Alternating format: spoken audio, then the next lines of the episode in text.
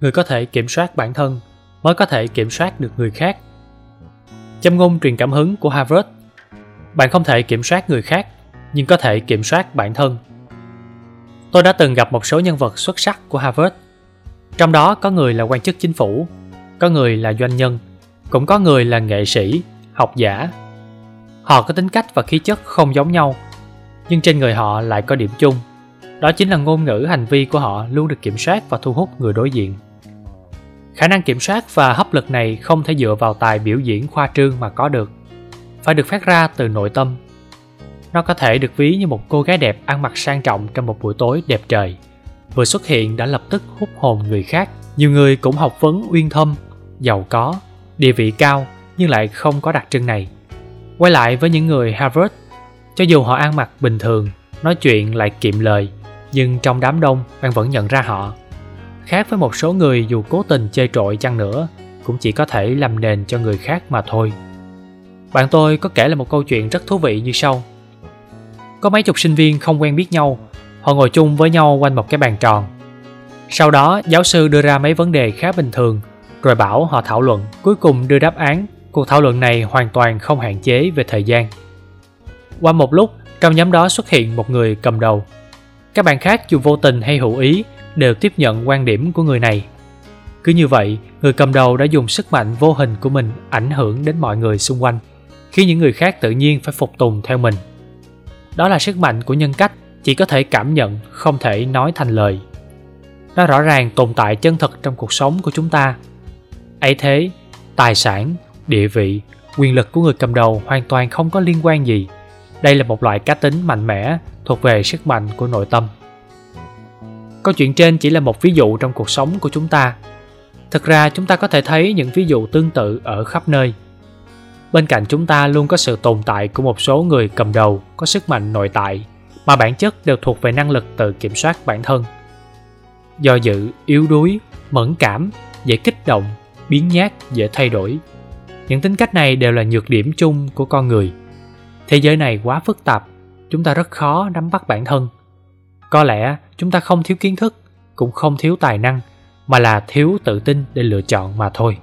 Còn nếu chúng ta có đủ sự tự tin và kiểm soát bản thân, không chịu ảnh hưởng của thế giới bên ngoài, thì tự nhiên sẽ trở thành người cầm đầu cho người khác nương tựa. Quả thật, không có ai có thể đánh bại chúng ta, ngoại trừ bản thân chúng ta. Nếu bạn có thể kiểm soát bản thân, bạn cũng có thể kiểm soát người khác bí quyết thành công của harvard. Bạn biết thứ gì có thể kiểm soát cuộc sống của bạn không? Có lẽ chúng ta từng không chỉ một lần nghe nói đến vận mệnh nằm trong tay chính mình. Không sai, chính là cuộc sống của mình phải tự mình nắm lấy. Anthony robbins nói rằng, cuộc đời đã định trong giây phút bạn quyết định nó.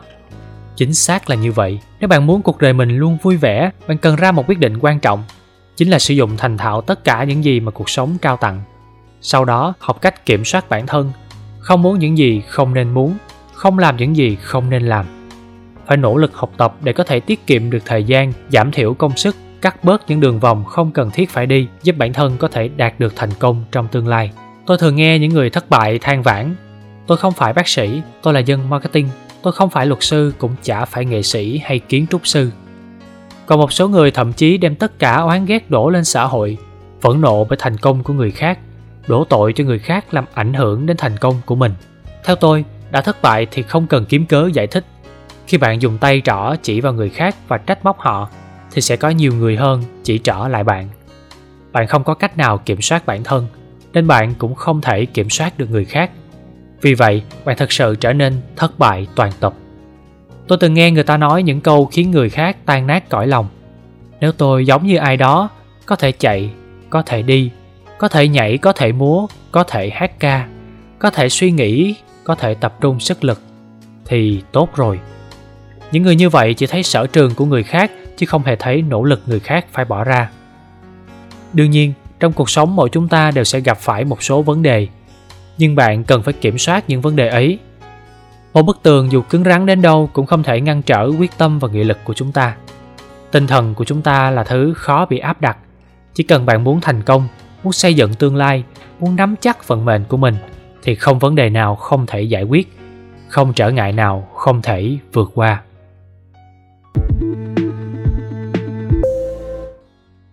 Bông hoa lý tưởng sẽ lặng lẽ nở giữa trang sách.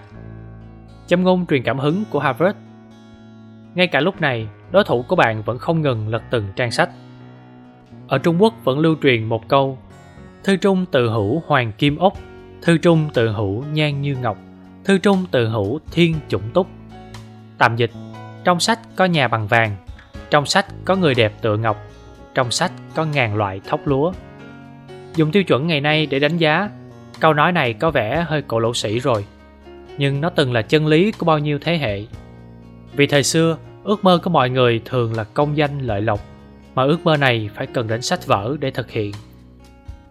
Đương nhiên, ngày nay điều chúng ta tìm kiếm không còn chỉ là ngôi nhà bằng vàng là người đẹp như ngọc hay là một ngàn loại thóc lúa nữa chúng ta, mỗi người đều có một ước mơ riêng nhưng giống như người xưa, chúng ta cũng phải dựa vào sức mạnh của sách vở mới có thể thực hiện được dù đó là cuốn sách dày hay mỏng, to hay nhỏ, cũng có thể nuôi dưỡng lý tưởng, chắp cánh cho ước mơ của chúng ta bay cao, bay xa harvard thần đồng G. Robert Oppenheimer sinh ra tại New York của Mỹ. Cha ông Julius là một doanh nhân có tri thức uyên bác. Mẹ của ông Ella Fredman là một nữ họa sĩ nổi tiếng. Khi cậu bé Oppenheimer được 5 tuổi, ông nội tặng cậu một tiêu bản của khoáng vật. Từ đó, cậu có thêm một dự án nghiên cứu, nghiên cứu khoáng vật học. Dự án này của cậu bé kéo dài suốt nhiều năm. Năm 11 tuổi, Oppenheimer được tuyển vào làm thành viên câu lạc bộ khoáng vật học New York Oppenheimer từ nhỏ đã thông minh, chẳng những thế, cậu còn rất thích đọc sách. Niềm đam mê tri thức của cậu vô cùng mãnh liệt, cậu thường dồn hết tâm trí vào việc đọc sách.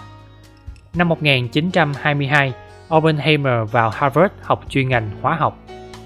Trước đó, cậu từng muốn làm kiến trúc sư, nhà nghiên cứu văn học cổ điển. Thậm chí cậu cũng từng nghĩ đến việc làm nhà thơ hoặc họa sĩ. Nhưng cuối cùng, cậu lựa chọn hiến mình cho khoa học. Trong thời gian học đại học, Niềm hứng thú đọc sách của Oppenheimer càng mãnh liệt hơn. Cậu thường đến bữa quên ăn, đêm quên ngủ. Chỉ cần có thời gian, cậu sẽ vào thư viện. Bữa trưa thì nghỉ một chút, ăn miếng bánh vàng đen. Sau bữa ăn lại quên mình sau những trang sách. Chính nhờ vậy, sau 3 năm, Oppenheimer đã tốt nghiệp loại xuất sắc của Harvard. Danh hiệu thần đồng Harvard của cậu ngày càng nổi tiếng khắp nơi. Ở Harvard, để thực hiện hóa ước mơ, thực hiện được lý tưởng của mình, mỗi người đều phải nỗ lực không mệt mỏi đọc sách không ngừng nghỉ hấp thu kiến thức vô cùng tận từ sách và chuyển hóa thành dưỡng chất nuôi dưỡng cơ thể. Trong thư viện của harvard có một câu châm ngôn dùng để khích lệ sinh viên ngay cả lúc này đối thủ cũng vẫn không ngừng lật từng trang sách. Bí quyết thành công của harvard. Nhà vật lý nổi tiếng thời cổ đại archimedes từng nói một câu khiến mọi người chấn động cho tôi một điểm tựa tôi sẽ nâng cả trái đất. Vậy thì các bạn ạ, à, xin đem đòn bẩy cuộc đời các bạn đặt lên điểm tựa sách vở. Chúng có thể mang lý tưởng của bạn đi xa hơn. Chúng ta đều biết lợi ích của việc đọc sách là không kể xiết. Nếu không, thầy trò Harvard không thể ngấu nghiến sách vở trong thư viện quên mệt mỏi như thế. Tôi bình thường cũng rất thích đọc sách, vì sách có thể kéo gần khoảng cách giữa người với người, có thể rút ngắn khoảng cách thời gian và khu vực. Có thể nói, chính những trang sách dẫn chúng ta đi hết ngàn núi muôn sông – Chính những trang sách theo chân chúng ta trên con đường thực hiện lý tưởng. Sách vở là những nấc thang liên kết trên con đường tiến bộ của nhân loại.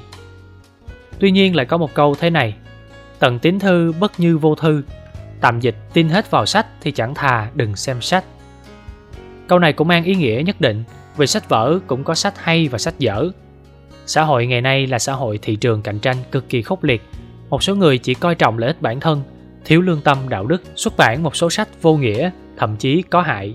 Đối với các bạn trẻ mới bước vào đời, chưa có năng lực phân biệt lợi hại rõ ràng, thì chúng trở thành những thứ độc hại. Đọc sách có tác dụng cực kỳ to lớn trong quá trình trưởng thành của các bạn trẻ. Một quyển sách hay có thể kích thích các bạn trẻ cố gắng thực hiện ước mơ của bản thân, có thể tạo nguồn cảm hứng, nâng cao tố chất, làm phong phú tinh thần của các bạn. Vì vậy, các bạn trẻ nên chọn sách hay mà đọc, không đọc những sách vớ vẩn mất thời giờ. Tôi cho rằng quan trọng nhất phải nâng cao phẩm chất đọc sách của các bạn trẻ. Làm thế nào mới có thể nâng cao được? Nuôi dưỡng cảm hứng đọc sách là điểm mấu chốt. Dưa chín ép thì không ngọt. Các bạn trẻ phải được quyền lựa chọn các cuốn sách khơi gợi hứng thú của họ trước đã. Rồi trên nền tảng đó, người lớn mới đưa ra định hướng phù hợp.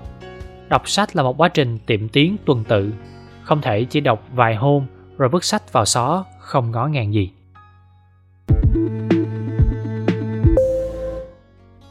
Mỗi ước mơ thành công đều cần phải tự mình khích lệ. Châm ngôn truyền cảm hứng của Harvard Nếu bạn muốn thành công thì trước tiên cần phải có ước mơ, đồng thời dùng tuyên ngôn chính thức không ngừng nhắc nhở, định hình và khích lệ bản thân. Mỗi người đều có ước mơ của riêng mình, nhưng không phải người nào cũng có thể biến ước mơ thành hiện thực. Làm thế nào mới có thể biến ước mơ trở thành hiện thực? Có lẽ Harvard đã có câu trả lời xác đáng cho chúng ta. Khích lệ bản thân. Khích lệ bản thân là việc cực kỳ quan trọng đối với người thành công. Có thể nói, tất cả hành vi của con người đều nhờ khích lệ mà có. Thông qua việc không ngừng khích lệ bản thân, phát huy tiềm năng nội tại, chúng ta sẽ giúp bản thân bước được đến thành công.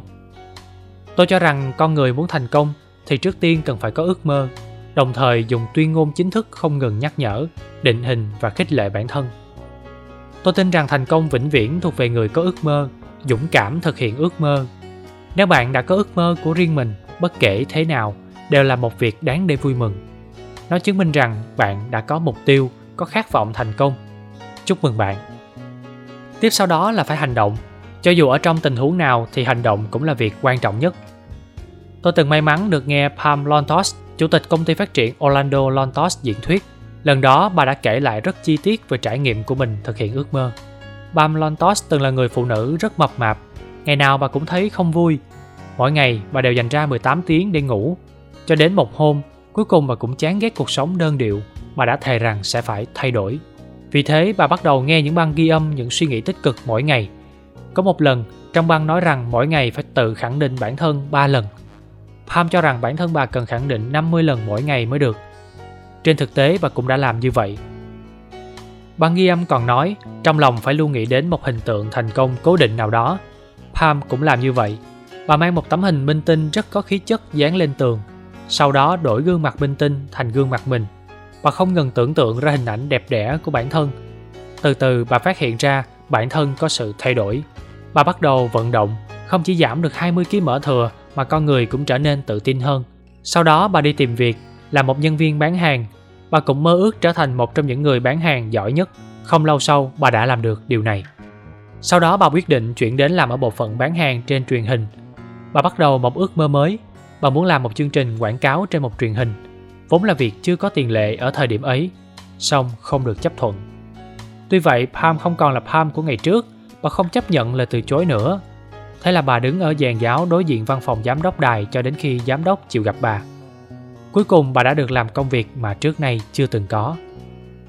Cứ như vậy, thông qua việc không ngừng tự khích lệ bản thân, không ngừng phấn đấu, Palm đã liên tục được thăng chức, trở thành giám đốc tác vụ của đài sự phấn đấu không ngừng của Palm đã khiến cho thành tích bình thường của bộ phận quảng cáo đã tăng gấp 7 lần trong thời gian ngắn.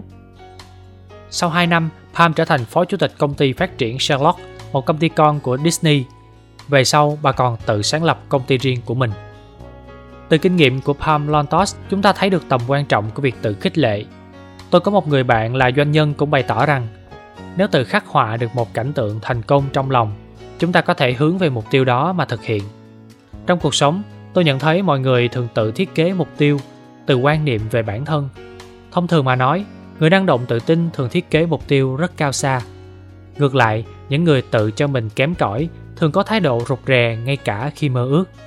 Chính vì vậy chúng ta nên giống như Pam Lontos không ngừng tưởng tượng về một hình tượng đẹp đẽ của bản thân sau đó nỗ lực thay đổi vận mệnh của chính mình bí quyết thành công của Harvard tôi từng nghe một giáo sư Harvard nói rằng nếu có thể nuôi dưỡng thói quen tự khích lệ bản thân, vậy thì đã có thể nắm được vận mệnh của chính mình rồi. Chính xác là như vậy. Tôi từng gặp rất nhiều người thành công. Trên thực tế họ đều có điểm chung. Ấy chính là trước khi thật sự hoàn thành ước mơ, họ đều có một cảnh tượng mẫu về thành công trong đầu. Vì thế, bất kể ban đầu họ nghèo khó đến đâu, họ nhận được nền giáo dục ra sao, kết giao với bạn bè ít ỏi thế nào, họ đều đã có một hình mẫu thành công trong đầu và họ tin tưởng thành công sẽ đến vào một ngày nào đó. Vì vậy cuộc sống không bỏ rơi họ và dùng hiện thực đáp trả lại ước mơ của họ. Rất nhiều người thường hỏi tôi cần phải khích lệ bản thân như thế nào? Từ việc quan sát những người thành công tôi tổng kết mấy cách thức sau đây.